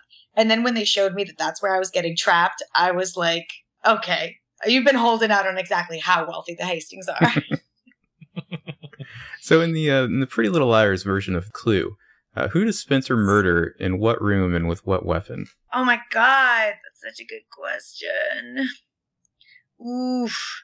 Well, okay, I, I probably have to go through. What are the rooms again? So there's the conservatory, Mhm. there, there's the Uh, kitchen, Library. library. Um, is, it a, it a study? There's a s- oh, yeah, I think there's a study. There's a ballroom. Okay. There's a ballroom, but there's our answer. Spencer Hmm. would murder somebody in the study 100%. And what were the weapons? There's a gun, a knife. noose. a noose, a crowbar, Like a wrench, lead a pipe. wrench. Yeah, Oh, the lead a pipe. right. dagger. A dagger. A dagger. Um, I was gonna say a noose, but it would for sure be a dagger. I think she'd just shank somebody near the books and then walk away so quietly and just go back to dinner. Jeez. That's a great question. So uh, going from that, so what is do you think one of your favorite Spencer outfits on the show? Oh, oh, wow. I, I do think it would probably be, there have been a lot. I, I love it whenever Spencer, I always joke that it's like Spencer's, Spencer's only ever like, Spencer, which makes sense, you know, like her like blazer and like very classic Spencer. Or she's just like trying on a whole new character. Mm. And I'm Mhm. always so confused by that because it's like today Spencer's a little sailor. Or like today Spencer's like 1970s like cowgirl who's wearing all denim. And like, there's never, you know, like Hanna's always Hanna, Aria's always crazy, Mhm. Emily's always chill. And then Spencer's always just like in some weird like costume drama in her head. Like, I don't know why. So, probably my favorite look for Spencer would be in season one, I think it was, when she first tries to go over to tutor uh, Toby Oh, and she's yeah. wearing that like black capelet. And, uh, like and a her French hair is, like, nanny. yeah, she's like a weird French nanny um, who also is in like Scotland Yard or something. You know, it, I think that was probably my favorite. Yeah. Uh, I missed the uh, like steampunk adventurer Spencer outfits. Oh yeah. Yeah, Spencer has this one coat. Uh, I think you've worn it twice on the show. Where we we call it the X Men trench coat because it's like it's like this normal trench coat with the leather sleeves. Uh, oh yeah. Like I think we've seen it a few times. Is that like is that your own coat or is that just like a Spencer coat that just comes out occasionally? No, hilariously, that actually was Spencer's coat, and then I loved it so much that I asked Mandi to buy me a copy. So I've and I've worn it like been like photographed in it. People are like, she wears her clothing, you know, like Spencer's clothes. It's like, no, really, that's like it. Um, but yeah, it's such a rad coat. I've worn it so much that in the sleeves are like utterly tattered. Um, but it's got like giant gold zippers everywhere, and it really does make me feel as Spencer like a complete badass. So whenever I'm like seriously sleuthing, I'm like, give me the coat. Mhm. There's also a really great Spencer coat that is um I wore it like on the dock with Melissa. That one weird episode where like there was like a Oh, cast with, with the face. masks. Mhm. Yeah. Yeah, creepy. And there's this. gr- It's a great coat where it looks like a like a 19 like turn of the century, like like English men's like something like like Dorian Gray would wear. Like it's very it's got like tails and it's like very sweeping and I feel very like strong and like manly and romantic in it. Um. So, but, but like I feel like those are the two like main Spencer codes. It's either very like British high drama or like super detective. So you said before that you know Mandi Line lets you influence Spencer's look a little here and there. Is there like a style that you'd want Spencer to get into a big way that that maybe will never happen? Yeah, I mean, I am I'm such a little like punk rocker that I always wanted Spencer to go, and Mandi does let me do it, like Spencer to go goth. Mhm. But and it's funny because there's that side of Spencer, and it's like it's the dark Spencer. Like she's recently, I've been wearing a lot of these sh- boots by Rag and Bone that look like normal black boots, except that there's like a piercing in them. And I love these boots so much. And I took a picture of them, and like everybody on Instagram was like, "Those boots are freaking ugly. Like they're so gross." And I was just like, "These are my favorite boots I've ever worn. Shut up. You can't. Like I don't care anymore." But I, yeah, I love it whenever Spencer gets to wear black and uh, something that's like slightly goth or um or a little bit edgier. And I think Mandi would let me go, never go fully in that direction, but Mhm. we we do refer to it as goth Spencer, which has Mm. been slowly creeping up over the episodes. I'm always looking for Spencer to just go full like Indiana Jones. Seems like there's a little bit of that every once in a while too. Well, you did see my Indiana Jones Nazi villain outfit, which I was just like every scene that I wore it in, I was just like, oh god, what was the line that I kept on repeating from that from that film of Indiana Jones? Oh god, No forget- ticket. yeah, okay, okay, yeah, that was it. No, it was something. It was it was like some question that he asked him, but I I, I kept on calling Keegan Allen that entire episode. I didn't call him Keegan. I just kept on calling him Mr. Jones. It Um, belongs in a museum. yeah, exactly. Wait, what is? Wait, wasn't it? No, Mr. Jones, I expect you to die. Wasn't that it? Uh, well, that's Bond, but yeah, it's kind of similar Bond. flavor. Yeah. Similar. Yeah. I kept on doing that. See, him. that's that's the only downside to a Yeah. not having a voice is when like the dollhouse scene when Spencer's trapped to a table with like a laser about to cut her in half. She's like, Wait, did that happen? no, No. on Bond, yeah. I was like, please don't give them any ideas. Please don't give them any ideas. Well, yeah, Yeah. it's, Emily almost got sawed in half, so it's not that far off. I, I think I asked, I, I think I actually asked, I was like, please have it written into our contracts for season seven that nobody's allowed to get locked in a box with an animal, especially not me anymore. Please. No more boxes. I've been locked in, so I was like locked in like a carnival ride. Like, what was Mm, yeah. Yeah, yeah. So wait, you were saying that if A had a voice? Well, I was just saying, like, the no, Spencer, I expect you to die. Yeah, is just a great exactly. It was so good. But yeah, I, I like you brought that because I mean, this is a character who's worn candy striper outfits, old nurses outfits, wedding dresses, like Highlander captive prom dresses. You look like Kathy Bates in Titanic in one episode. Mm-hmm. Which, by the way, was totally unfair. Mandi totally took advantage of me in that episode. by the way, she took advantage of my inner drama kid because she was like, w- with that, she was like, we're going to be very, tr- it's going to be like 100% accurate costumes.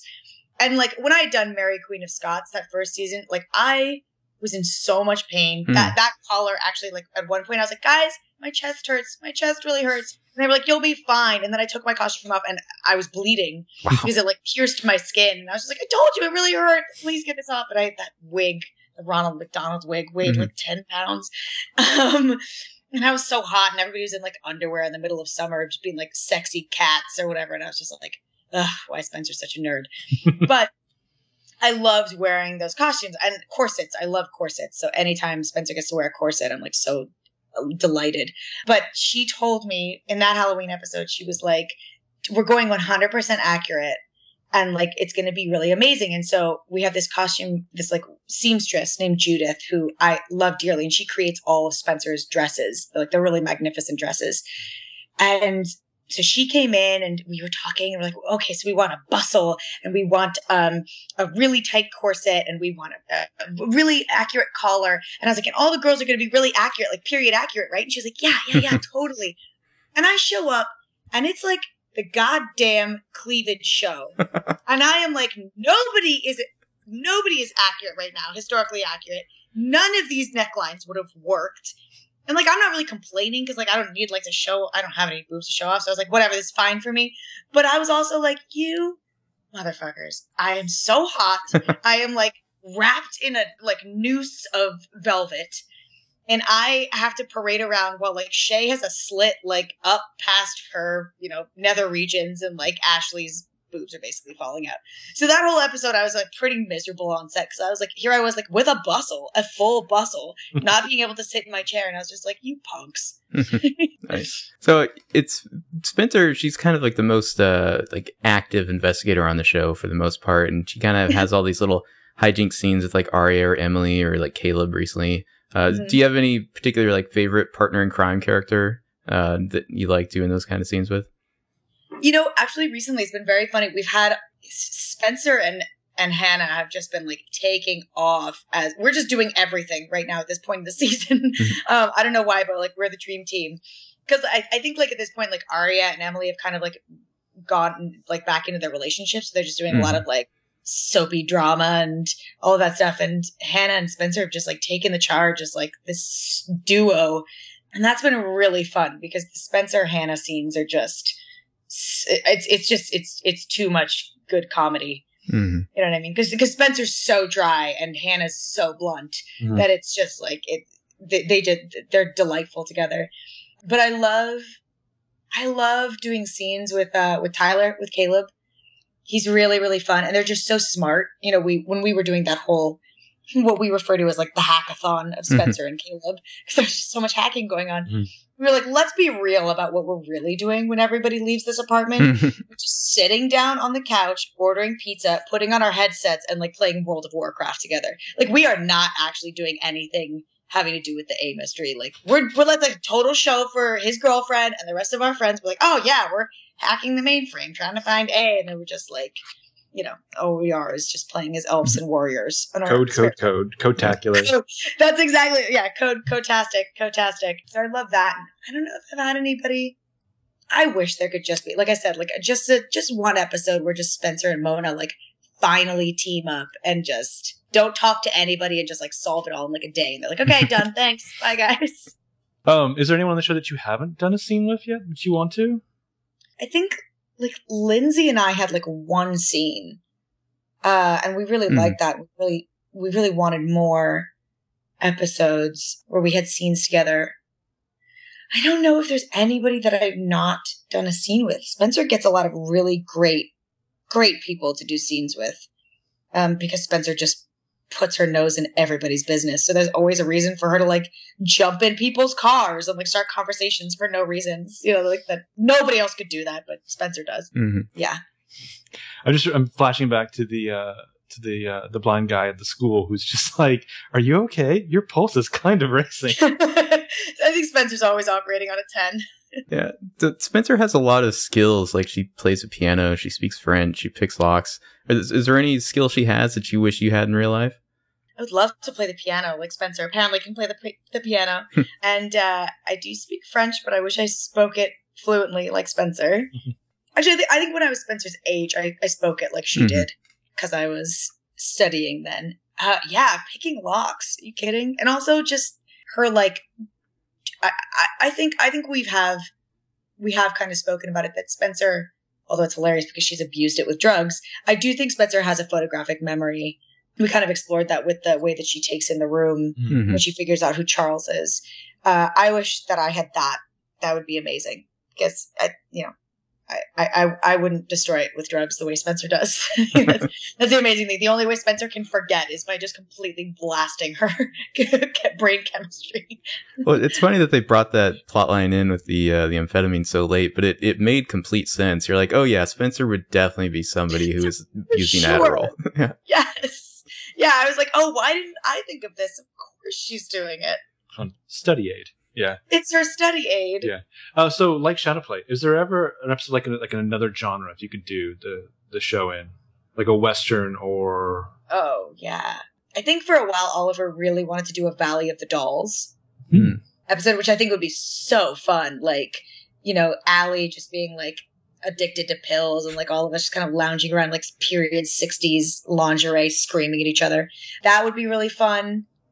I think that we should do, I mean, you know, in my like nerd perfect thing, I would want to do like Elizabethan, just some kind of like Shakespearean thing where we get to chase each other around with swords and make really amazing monologues and climb up and down like vines to each other's windows. 'Cause that's essentially what we're doing. Mhm. We just Mhm. don't do it in really, you know, heavy costumes. I say I could see a time jump to the '60s. Right? It'd be so, I mean, come on. Caleb and Hanna are just dirty hippies and Mm. I Uh, mean, there's a void now that Mad Men is gone, and I think I people really want PLL to fill it. I think PLL Mad Men would be such a good crossover. Yeah. Oh man, that would be too much fun.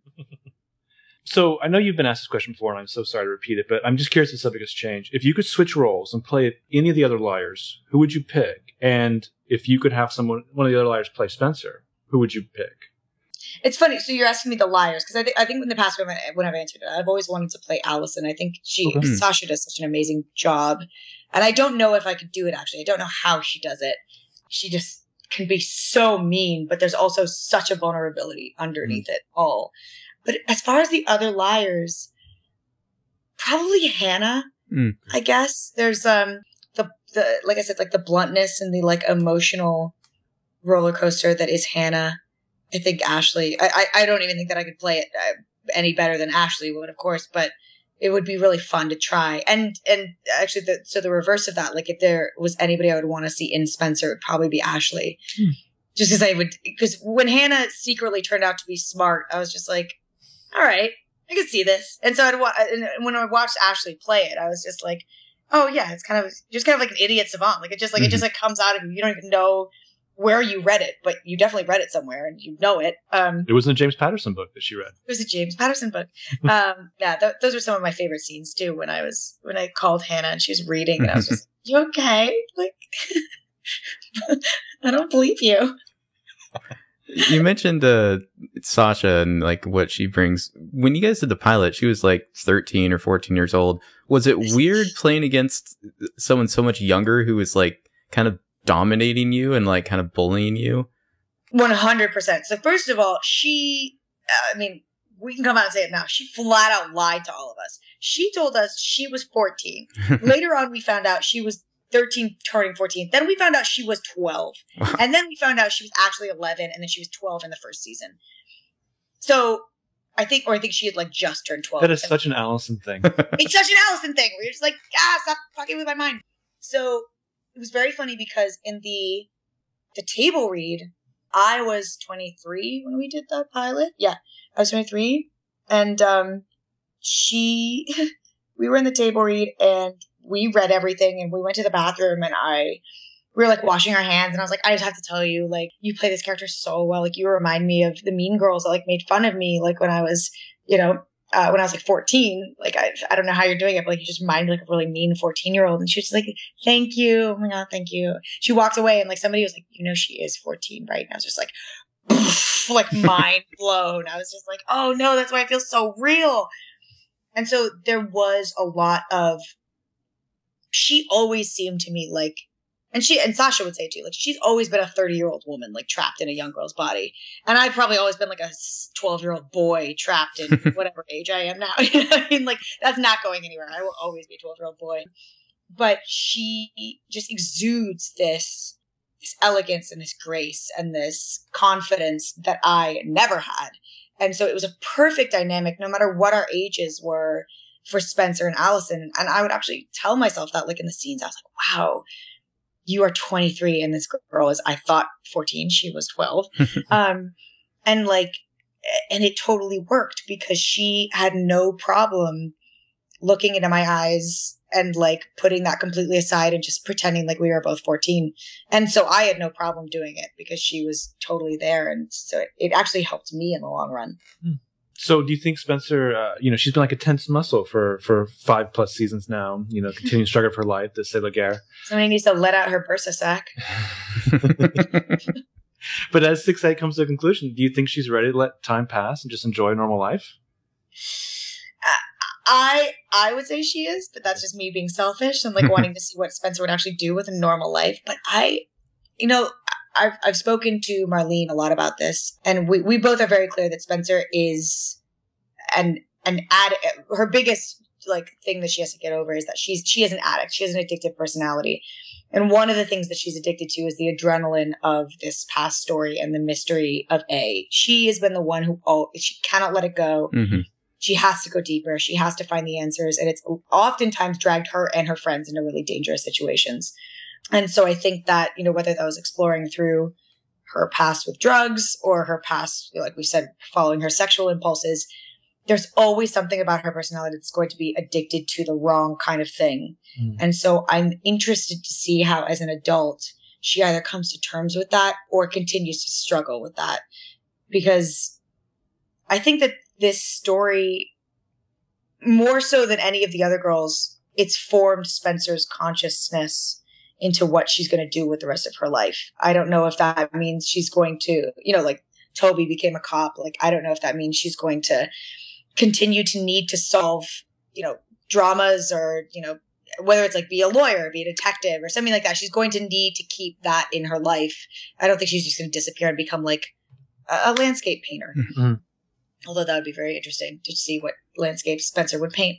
Probably be like satellite pictures from space. Things Um, on fire. so many things on fire. So I, so I am interested to see how she. I, I, I'm so excited for this time jump to see where she ends up uh, with and who the people that she surrounds herself with. Because I don't, I don't know if Spencer's going to be the healthiest person five years after this. I, I hope so, but I don't think that'd make for really good TV. Maybe she just starts pit fighting like uh, Ryan did on the OC. One hundred percent. That would be. am- I mean, like I do. That you know, we always jokes about how you'd reveal these characters. We wanted to reveal it like twenty years in the future. Mm, yeah. Um, you know, and I think like Hanna's just killing it in New York. She's kind of like an Anna Wintour. She's like a lady dragon and like a some. I think they're like all really intense. You know, she's she's like like Anna Wintour at like Vogue, and she's just like really mean and like don't talk to me, and you know like we have to get the band all back together. yeah. And you find like Aria, and she's just like living up in a cabin, like weird with like Ezra and all of their like bizarre tribe of children that she's got like pregnant every year, and they're like barefoot. And he's writing some weird great American novel that's never going to be finished, and she's like always making him dinner. And then and then there's Emily, who I think moved out west Mhm. and is making metal art in Joshua Tree with her, you know, oh, yeah, nice. like longtime partner, who just wants to be left alone to like make her art Mhm. near her father's, you know, army base.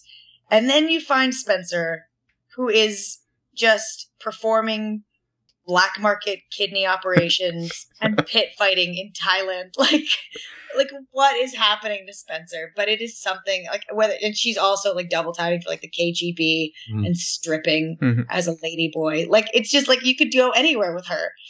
I could totally see a scene like right out of like Once Upon a Time in the West where she like enters a bar and you never see her like below her like you know like chest area and then when she finally like picks up the beer to drink it she raises both hands and she's got like handcuffs on underneath or something Hundred percent. Like that is Spencer. Yeah, or it just cuts to her and like it's just chained feet walking through like a maximum security prison and she's just got like a Hannibal Lecter face mask on. And all of her friends are waiting on the other side. They're like, Spencer, we need to tell you something. I was just thinking in my head the the girl with the lyrical name and 19 kids. Um, but yeah, I mean, maybe maybe in four years, Spencer will finally have gone to Westeros, finally gotten back on the Iron Throne. oh my god, she's gonna win so hard. She's got the dragons. Yeah. She's got the dragons, and they need them to fight the White Walkers. So, you know, they're gonna have to bring her around eventually. So I definitely want to pivot from this. I really enjoyed watching Immediate Afterlife the other day, starring Oh. Shay Mitchell and featuring Nolan North. Uh, and it's it's Kyle Hasday and Matt Stewart from PLL. How did this project come together?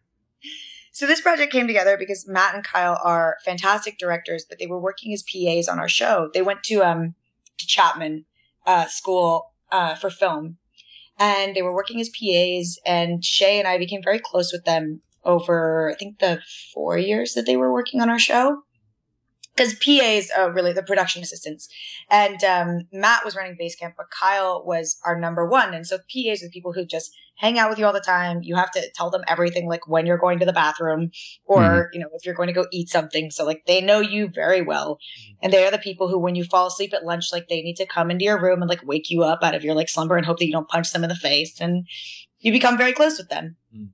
And, and so, you know, when I heard when Shay and I were, uh, we, we would go, we would have these movie nights where Shay, admittedly was not a cinephile. She did not know a lot of great movies, and and Matt and Kyle and I were huge cinephiles. So we would pick a movie to show Shay Mhm. on a night, so we'd get to rewatch it. And, you know, so we'd watch A Clockwork Orange with Shay, and she would just, you know, it would finish, and she would be like, "It was kind of dark," and we'd be like, "Yeah, but did you like?" But you know, we get into like, "What'd you think of it?" It's so cool to like show somebody for the first time.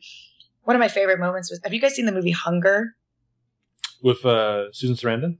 No, no, Hunger with um Michael Fassbender. Oh, It wa- yeah, it was. it's, uh, by the, the same guy who did Shame, right? yeah, why am I blanking? on It's Steve McQueen. Right. Oh yeah. Um, th- there's this one scene where he's uh, he's a, a, a prisoner, he's a I- Irish prisoner, political prisoner, and um, before they went on the hunger strikes, they used to smear their feces all over the wall, and there's this incredibly long shot of this man just making concentric circles with his feces on a wall, and it was so quiet as we were watching it, and there's like no music. And we're watching the shot just goes on forever and forever, and we're watching intensely because it's one of my like favorite films. And, and out of nowhere, Shay just leans over to me and she goes, "That's poo, isn't it?" and we like lost literally our shit. We were just like, "Yes, Shay, that is poo." And she was like, "Okay, I just want to make sure." Okay. Um, and so, anyways, we would have these movie nights, and one night we had a movie night, and um, and we were drinking a bunch of wine, and we we just got really real with him. We were like, "Look, you guys, we love you. We love having you on the show, but honestly, I don't." think you're going to take the next step of your career if you continue to show like you're working here all the time like when are you going to make your own content when are you going to go out and be a director and they were like well we're you know it, it takes a lot. And so you know we kind of made this amazingly drunken promise that we were like if you write a movie we'll be in it. And then of course they did. And we were like oh crap we actually have to do this now. And then they wrote it for us to be in bed sheets yelling at each other and for me to be a religious fanatic. And i was just like cool guys let's do this. Um so that is how that came about. It was very fun. You guys have they have a new movie coming out, correct? Yes, uh, actually, I did that one too. Yeah, we did. Um, I don't know how much I'm supposed to tell. Oh, I think I can tell this. So it's. I was very, very honored that they asked me to be a part of it. They took the balcony scene from Romeo and Juliet, and uh, they cast four people. They cast two Juliets and two Romeos, Hmm. a male Romeo, a female Romeo, and a female Juliet and a male Juliet. And then we each performed the scene in the four different combinations. Mhm, mhm. So the the orthodox way, uh, female female, male male, and then the reverse where it was a male Juliet with a female Romeo, Hmm. and then they interspliced the balcony scene the way that Oh, any director would shoot the balcony scene, but you have it interspliced to kind of bring up the question of you know what is love and is it the same across the sexes? And you know c- could you understand the scene if it was told by the, every different pairing? And isn't it all the same? Mhm. so that is called still a rose because a love by a rose by any other name was still small and sweet and so would love between any two people and that is i think it's just going around at festivals right now It's an interesting follow up considering that you wrote a short movie featuring you and Shane Coffey, uh, who played Holden on PLL, uh, Yeah. which is about Romeo and Juliet on the run. yes So it's a nice kind of uh, following up on that. Do you see yourself doing more behind the camera in the future?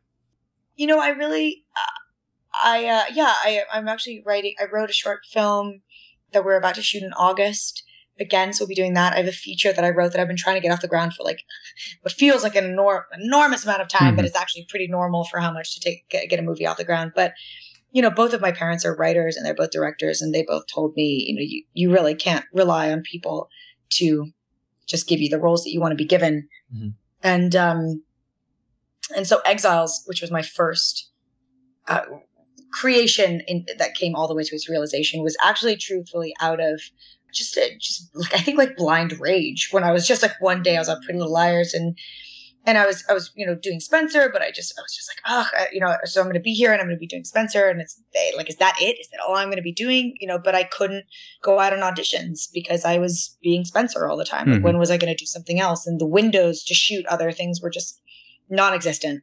Mhm. and so I was really tired of like waiting around and being like a victim in my situation. So I was just like, okay, what am I gonna write about? Like, what role do I want to play? Oh, I've always wanted to play Juliet, um, and I've you know done bits and pieces of Juliet. But so what does that mean? Do I just stage a production of Romeo and Juliet? Jesus Christ, how egotistical is that? No, I'm not gonna do that. I suppose it could be said that, like writing a short film for yourself is egotistical as well. But um, but I was but I was going through my first real heartbreak and uh and I was just like, huh, why am I so enamored with this idea of like romantic love? And why am I such a diehard Romeo and Juliet fan? And like, and wait a minute, did these kids even know each other? And like, what the hell? Would would Romeo and Juliet have just broken up or killed each other? Like if they actually gotten the chance? Like maybe they just died in the honeymoon phase. And then I and then I became obsessed with let's let Romeo and Juliet have an alternate reality where they Mhm. do make it out and let's watch them just completely dissolve Nice. because I was just setting fire to everything. there's a there's a killer last line to that to that film. But so if you could adapt any other book or play in the movie, what would it be? Oh man, Ugh. you know, probably my favorite book of all time is you know Catcher in the Rye. I don't think you could. Mm. I think that would be just. fa- I, I actually had the, the, really just suicidal thought that I wanted to adapt Franny and Zooey. Uh, it's- it would be pure suicide, but I think it would be fascinating and so much fun for actors to do that story. But I'm really trying to think of what I would love to do. I think that, um, you know, I would. I, I'm I'm such a huge Shakespeare fan. I would still love to do a lot of Shakespeare, and I think that there was. It's funny, you know, there there was an Alloy series before I was ever on an Alloy show. Alloy show when I was 15. I was obsessed with this Alloy series that was called Fearless. And Fearless was about a girl who was born without the ability to feel fear. And uh, she had super spy parents who had to train her because she was in she, she couldn't feel fear so she would just walk into really dumb situations and almost get herself killed so of course she was a mathematical genius as well and her father taught her like every language and just basically turned her into like a super spy it was actually hanna before there was the movie hanna Mm, okay. that, mo- that movie was Saoirse Ronan. Right. So they tried to turn that into like a weird version of a TV show, which is like kind of was like a like a precursor to Alias, um, where they like aged up the character. But my favorite book series, Fearless, was just about this character who was then orphaned and she hung out in Washington Square Park and tricked people into believing she was just a poor little blonde girl. And then when they tried to mug her, she just kicked their asses. so it's probably it would probably be like Fearless, the real Fearless. Okay. Yeah. So there are so many like big movie franchises kind of like taking over like uh, film these days. You know, comic book movies, Star Wars, etc. Is there any like franchise that you would love to be a part of, or thought it would also be fun to be in? Oh man, that's tough. I love, I love comic book movies, but I'm not well versed enough Mhm. to know. You know, I, I you know, I've seen, I like, I love like the X Men movies and and any any sort of. I also love Harry Potter, so Hmm. like, but I don't know if I would even want to be in Harry Potter. I just want to like be a part of Harry Potter. Like, I just want to watch Harry Potter. Um, so what would be a really good franchise? I think I really loved. I loved. I loved the Hunger Games. I know that they're done now, but you know, I, I mm-hmm. really loved reading those, and I really.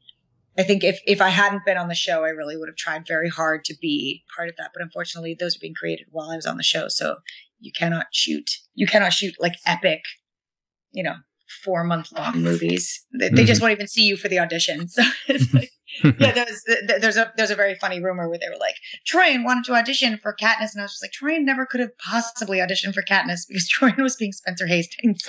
hmm And also, like, I love what Jennifer Lawrence does with those roles. So that would be a world that I would like to be a part of. You're doing you're doing your own Katniss in I'm Rosewood, doing my own Katniss in Rosewood. which is its own kind of Hunger Games. seriously like how many people have to die. um, so in similar vein, like, uh, so one of the many treats for us a few months ago was, you know, watching you and Norman Buckley and Joseph Dougherty, like, just talk about old films and be cinephiles. Is there any, like, favorite movies that you would recommend to, like, a PLL viewer? Um, favorite old movies.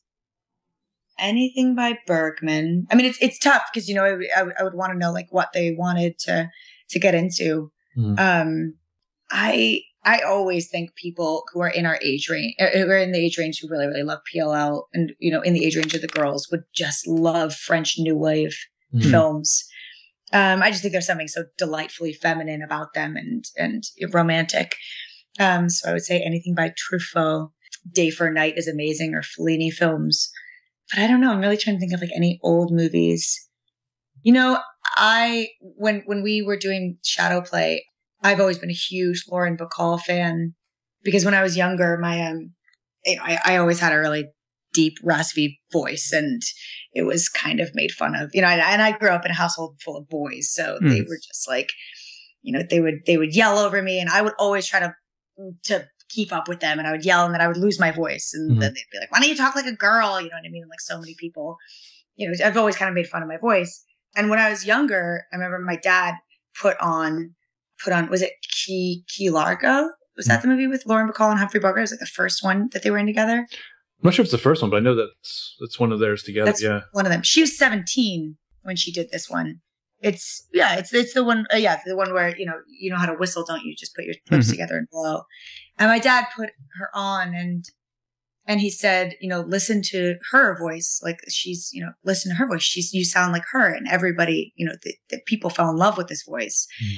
And that was the first time that I was like, oh, it's okay, it's okay to have this, you know. And then you know, several years later, Scarlett Johansson is playing like you know her and it's just like low voices are great so so anything with lauren bacall was really really important to me as a as a young woman um just because i think what she was doing was just so different than that whole you know everybody's super chipper you know like a the, the, Ju- the judy garlands. I think i thought growing up that i had to be like a you know a dorothy Right. and singing all those high notes and this voice is never going to sing those high notes. So so i think it was fun for me to watch that. So i recommend anything with lauren bacall because she's amazing When you were describing uh, Still a Rose, I was thinking of PLL and I was thinking of uh, that obscure object of desire by Bunuel, which Mhm. to me would appeal to the serious Ezria fan because it's yes it's basically their relationship.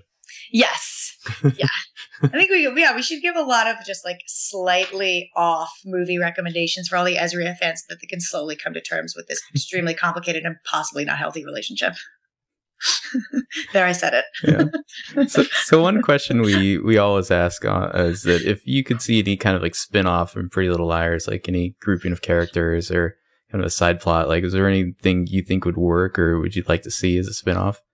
I always wish that I could just have an episode where it's just like the guy, like the girls are out of town. It's like the guys, Mhm. and like what they would actually do hanging out because they're always sleuthing together. Mhm. So, um, so you know, in that finale, when we're all trapped and they're all utterly helpless, and Ezra's punching Punching the wall. Yeah. Dear God, and you know, Toby's just being, uh, as I call him, Ossifer Toby. Yeah. It's just like you know, gun wielding and like you know, shoot first, ask questions later he now has a theme song. he he really does have a theme song. We always every time he's like the worst cop ever because he is the worst cop ever. We wrote we write it that way. I don't understand why they do it, but I do always. All I have to say is I'm just like awesome for Toby. Mm. Like, it's it's really good, and he's kind of embarrassed too. So I would love to see a show or an episode where it's all the guys and they just have a great time together and hang out, and then. I feel like I could watch what the hell happened to Ali for those two years Mm. hmm like where did she go what kind of lady boy strip joint did she get into what kind of cockfights did she have to get into to you know win rent money It's her and Hank Mahoney just grifting. oh my god it'd be so good Yeah. yeah so i'd watch that show Yeah, I love the look that uh, Caleb gives Ezra when he punches the wall. He's just like, "You okay, man?" Like, it's like seriously. for sure i'm gonna tell you 100% that's tyler blackburn that's like that's not even caleb coming out that's tyler blackburn just be like you okay buddy well, it's the few episodes before when they had their confrontation over Mike on the the the porch of like Ezra's like uh, murderfuck cabin, and it's like Caleb has such like like glorious disdain for know, Ezra. It's so, it's so good. He's the only one who's so open about it. He's just like he's like, I never went to this school really. I never needed to be taught by you. Right. I, I have no dog in this fight. Like you're, you know, So you're ten years older than the rest of us. Stop trying to hang. And it keeps calling Mike the kid. It's like, Yeah. leave Yeah. kid out of this. well, my favorite, my favorite thing about Tyler and about Caleb is like Tyler went to Ravenswood and saw some shit. Mhm. And so he has no patience for this Rosewood bullshit where like we're not dealing with demons and ghosts. We're just dealing with like messed up people dealing with each other. So I feel like there's a whole bullshit barometer that like Caleb operates on that's just like, ugh, you people. You have no idea what I've been through. Exactly. Uh, so I know this is probably another question you you get a lot, but uh, No, the you could- only question that I will not answer for you guys that I get a lot is what was the last lie that you told? I'm just like, really? Oh wow, seriously. is that one you get a No. lot? oh, interesting. Terrible. Yeah, we. I don't think we are interested in the last lie you told. Well, maybe now I am, Mhm. or or what it's like to kiss anybody. But uh, you know, if you could give advice to Spencer, what would it be? Other than leave. yeah, other than leave. uh, yeah, and I, that, that's that's the caveat of this. I cannot say leave. Uh, well, in what regard? In regard to a, or in regard to Hmm. like uh, living her life, Maybe just living her life. or how to commit better crimes. or how to commit better crimes and get away with it. Uh, stop dating a police officer. stop blacking out on drugs. I would say, I think that Spencer really, she needs to figure out who she wants to be outside of, of this, um, of this whole mystery saga. I feel like she, she's let it dictate her life so much that she slipped off of, so she slipped out of so much potential. Mm. You know what I mean? Whether it's, I mean, I know, you know, we always joke like the girls are never in class and they never do their homework because they're too busy running through the woods for their lives. But, but I really do, it actually came up recently for me. Maybe it's just because I'm a huge nerd and I was, uh, the valedictorian in my class, but like when like they talked about the girls actually like not graduating, I got so upset. And I was like, these women need to finish their education. It is important. you know what I mean? But like, I'm sure after being like locked up and like just tortured mercilessly, like you don't really care if you just, just get your GED and finish it up. But I, I, you know, I, I- do think Spencer needs to really evaluate the relationships in her life and what is serving her and what is, you know, kind of just still an old exoskeleton of the past circumstances. Mhm. You know, that's growing up. I think that's that's what she needs to she needs to start doing. Sorry, my dog just jumped on the bed. Ow! Ow! Get out! Um, my dog just attacked me. Hmm. Uh, Spencer should get a dog. That's the other piece of advice. It'd She'd Hmm. probably be so much. Her blood pressure would finally go down. Her heart rate would go down. She could name the dog Toby. Mm. She could name the dog Toby, and she'd have a safe relationship. I didn't say that last part. Yeah, I remember in in uh was it the season five premiere when they're like just sleeping on the stage at night, and Spencer's kind of wondering like, you know, like who who am I as a person, kind of, you know, after all this Yeah. craziness is over. That scene, that scene really blew us away. It was crazy, and we were shooting that, and it was it was very fun because we actually got to shoot on location, which we never get to shoot. We shot that on location at the Orpheum Theater in downtown LA, which is so beautiful. Mhm. And I was so excited because I was like on a stage. So I was just like wagging my tail. um, and we were there and it was, it was a beautiful scene. I forget where it was Aria in that. Was Lucy there? It was, it Not was yet. just, It was- yeah. She, She Yeah, she's at early the hospital. Shauna. Mhm. Yeah. yeah. So, um, yes, I remember that. So, uh, so it was just Shay and Ashley and I. And it was one of those really weird moments. Like I almost actually get like emotional talking about it where we were talking and, um, we were 100% all three of us, those, those girls. Mhm. I don't know what it was about those lines, but we allowed ourselves to truly, there was no joking around. There was just 100% pure empathy for these characters that we've been playing for so many years and have seen so go through so much heartbreak and and we just got to see them like get so wistful about the lives that they could be leading and then immediately so sad that they weren't. So it's weird. It's so it's so strange how much emotion is actually in that for me. So Mm-hmm. I don't know where the girls are going, but I know that we will be truly happy to see them get there if they don't die first. Excellent. All right. Well, I think we've exhausted all the questions. Welcome to two hour long podcast. if they don't die first is a good place to uh, to take if they break. don't die first, is everybody just has a meltdown listening to this show. Just like, what? Well, I mean, maybe, but I tell you, life goals like getting Troian Bellisario to say Dark Spencer Saga is is pretty high on my list. Yes. Well, uh, I was very happy to say and very happy to talk about it. And I have always said, like, I have, I have always told everybody on the show, I'm like, you guys, the number one thing we could do to really sell to everybody that we are not messing around on the show anymore is like kill off one of the girls. And everybody's just like, you can't do that. You can't do that. I'm like, how many flashbacks do we have? But I'm just saying, at this point, you're getting a little like lackadaisical, eh? Let's make it happen mm-hmm. you know so um so i don't know. I always try to tell our fans like nobody's safe but i think they're always just kind of like yeah yeah yeah whatever. Mm. whatever whatever troian ruined our fun bellisario. It's gonna be my new troian spoiler alert bellisario Awesome. All right. Well, Yeah. we really want to thank you for joining us. This has been highly enlightening. very very fun. Thank you so been much. very fun and thank you guys so much for these wonderful questions it's been a blast answering them i, I am so happy that we did this and i thank you Thank you as well. bye guys come back Bye-bye. to the set sometime soon All right. Thanks. Bye.